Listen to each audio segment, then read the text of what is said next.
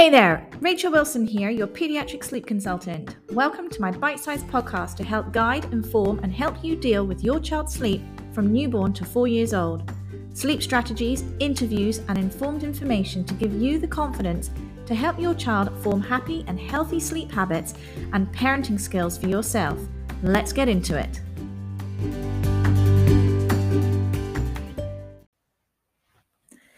Hello, everyone, and welcome to my second podcast. So, this week I just wanted to give you a little bite sized information about wake windows and what they are and why they're so important for your child. So, let's explore this topic more. And I'm going to give you some guidance in this short podcast so you can avoid those meltdowns from your little one and hopefully make nap times a little easier and peacefuler in your home. Whether you're a go with the flow parent or you're a little bit more like me and like structure to your day, knowing your baby's awake windows will help benefit you and your child, and you will hugely reduce the prospect of your child being overtired or indeed undertired, and any of those fallbacks creeping in, which can cause more issues with your baby's nighttime sleep and your child's general mood for the rest of the day. You'll be able to plan your day a little bit more easier, knowing what time your little one's nap will be as well. Don't worry if you're thinking, oh my goodness, it's all very well knowing what their wake windows are, but my baby only sleeps for 20 minutes at a time. Don't worry. What we do is we would just bring the next wake window a little bit forward. So, every few weeks, you might find that your child can stay awake a little bit longer as they grow. They grow so fast in the early weeks and months. So, Let's take a look at the ages and stages, but please bear in mind every child is different. I'm going to sound like a broken record in some of my podcasts. I'll always be telling you that every child is different. Your five month old may be able to handle one and a half hours of wake time before they desperately need to go to bed, and your friends may be able to do two hours. Don't worry, this is normal, and because it's normal, that is why every child is different. Sounds a bit confusing, right? But go with me. Usually, as your child gets older, their awake windows at the end of the day also gets a little longer, mostly due to the fact because of that nap in the afternoon, that last nap of the day, which is always a bit of a pain, I know, will be dropped. So, what are these awake windows? Okay, you ready? Zero to eight weeks, your brand new baby, they're going to be sleeping most of the day. But when they are awake, you're going to find they're awake only 45 to maybe 75 minutes at a time. Enough time for you to feed them, change them, have a little bit of a cuddle and a gurgle at each other. And then they're going to be saying, Mom, put me down for a sleep again. I'm tired. And this is very, very normal. Eight weeks old to four months old, your baby will be able to stay awake about 60 to 90 minutes. Once your baby gets to four months, that wonderful sleep progression will be kicking in. Naps may become ever so erratic, but between their naps, their awake window will be about an hour and a half to an hour and 45 minutes. Five months old, an hour and a half to two hours 15. And by the time you're six months old, is thinking, actually, do you know what? I'm able to stay a little bit longer now. You're looking for two to two and a half hours awake time seven months, two hours 15 to two hours 45, eight months, two hours 15 to three hours, nine months, two and a half hours to three and a half hours potentially by the end of the day. 10 months, three to three and a half hours again. You may be even able to get to four hours.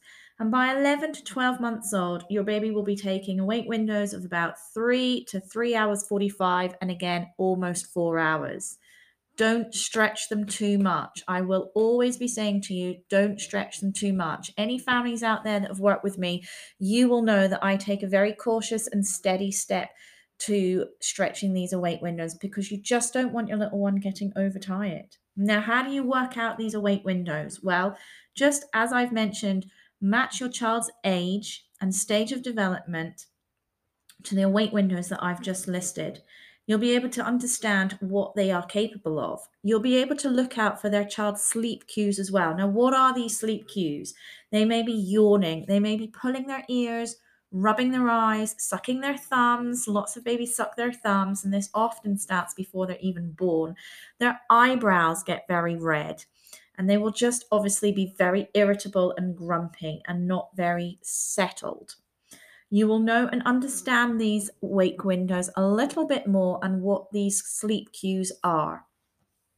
Some babies are at the shorter end of the wake window, and others are able to hang out to the bitter end. But as I've said, please do be careful with these wake windows. Don't stretch them too much. And if you miss this window, your baby is going to potentially find it very hard to fall asleep because they're overtired now. The level of cortisol in their body is going round and round and round, and it's getting higher, and that will be suppressing the melatonin and telling the melatonin to go away I'm here to party. We are not going to sleep now. It's very normal. This cortisol is like an adrenaline, and they just can't cope with it. And the fallout, you're going to have a crying, screaming baby on your hands, and they're really, really going to struggle to fall asleep. And it can be frustrating for you just as much as it is for them. When they're super tired, just like us, when we're super tired, we think, oh, I'm just going to go to bed, shut my eyes, and go to sleep. But for babies, they just find it a little bit harder. Of course, the opposite can happen. And if you are too early to put your baby down for a nap, they may just be laying in their cot for a long time until they finally fall asleep. They may happily lie there and gurgle away at themselves, playing with their fingers, sucking their thumb. They may actually get upset and frustrated, and you might think they're overtired. So we might go in there, we might try and help them fall asleep and effectively disturbing them on their process of actually falling asleep independently. There's a real fine line between this sort of overtired and undertiredness. Sleep pressure. Now, what is this sleep pressure? Well, sleep pressure has a lot to do with these wake windows. If your baby has had a great big long nap in the morning, they're not going to have enough sleep pressure to go back to sleep, perhaps an hour and a half or two hours later. And they may just fall asleep at their next nap, but not take a long enough nap. And again, this is all going to depend on the age of your baby and the daytime sleep that they actually need. If they take a shorter nap in the afternoon because they've taken a long nap in the morning, they're potentially going to get very overtired in the afternoon and bedtime, you're going to have a meltdown. Now, that said, try not to set your child into rigid sleep patterns. Your baby is going to fall into a pattern and it will eventually repeat itself every day. What I am saying, keep an eye on these wake windows, and it is going to change day to day because some days your days are going to start at 6 a.m., some days your days are going to start at 7 a.m. Be flexible with your day. And if you've got arrangements with friends, just let them know that you've you're going to be changing your plan sometimes mm. because your baby's wake windows might change mm-hmm. depending on what time the day they're starting.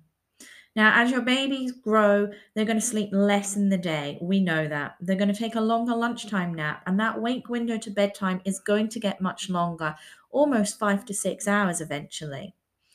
If you've got any more questions about these wake windows, if you'd like to read more about these wake windows, check out my blog on my website. I'm going to put a link to them in the show notes below.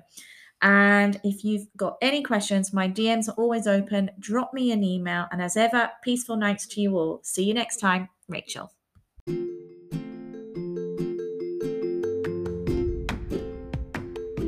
I hope you've enjoyed today's show. Please see the show notes for all the links mentioned. And don't forget to subscribe, share, rate, and review. And come follow me over on Facebook and Instagram. If you have a topic you would like me to cover, drop me an email at rachel at rachelwilsonsleepconsultant.com. See you next time!